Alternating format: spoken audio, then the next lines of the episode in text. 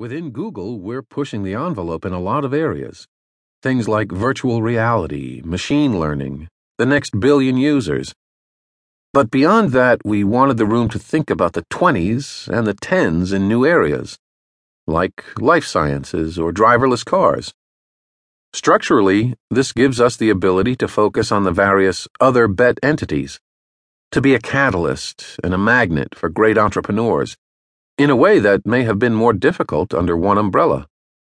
One other great contrast between Silicon Valley and Wall Street is that the public tends to see tech firms as being beneficial to society, as creating things of use, whereas it tends to see Wall Street as being parasitic.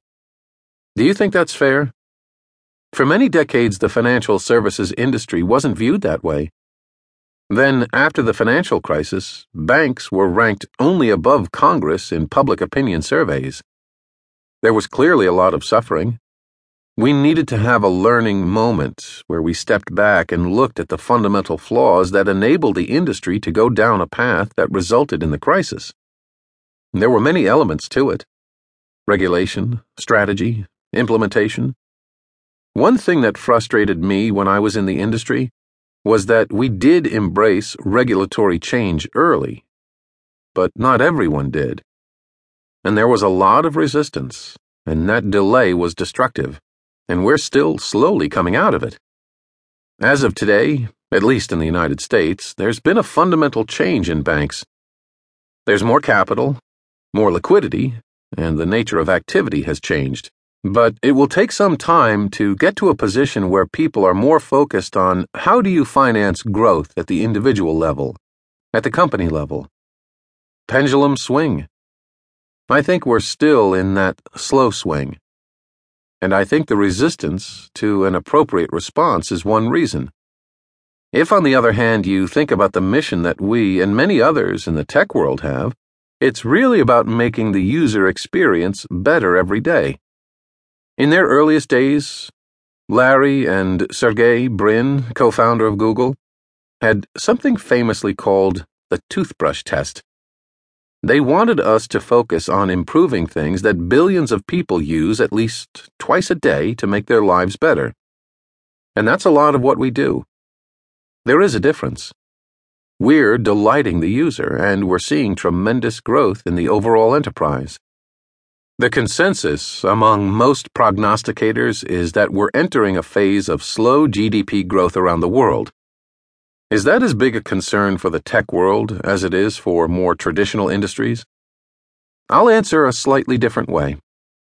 I'm often asked what's been my biggest surprise since coming to Google, now Alphabet. And my answer is how early stage Google actually is. Given the scale of the organization today, that's a pretty odd thing to say. But we're riding some really important secular changes. Mobile is still in its infancy.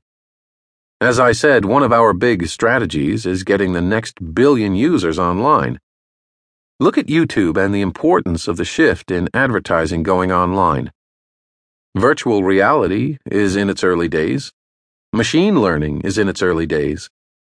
Look what we're doing with the cloud and enterprise. So, what's exciting for me is that we're riding incredible tailwinds. Of course, you'd rather have a better macro backdrop, but it's substantially less relevant. Many of the things we're doing, in particular in the other bets, provide long term growth opportunities, and the macro ups and downs are therefore much less relevant. But isn't the core of your revenue model still based on advertising? And is that not sensitive to a secular slowdown? Advertising is. However, the reason I'm still defining it as a tailwind is that more and more advertisers are finding that you can target and measure more accurately by advertising online rather than offline. The migration to online advertising is still very much in its infancy. One of the main reasons growth is thought to be slowing is that productivity is declining do tech firms like yours have the potential to help developed countries out of the productivity trap they seem to be in? Research suggests that for every tech job created in a metro area, five additional jobs are also created.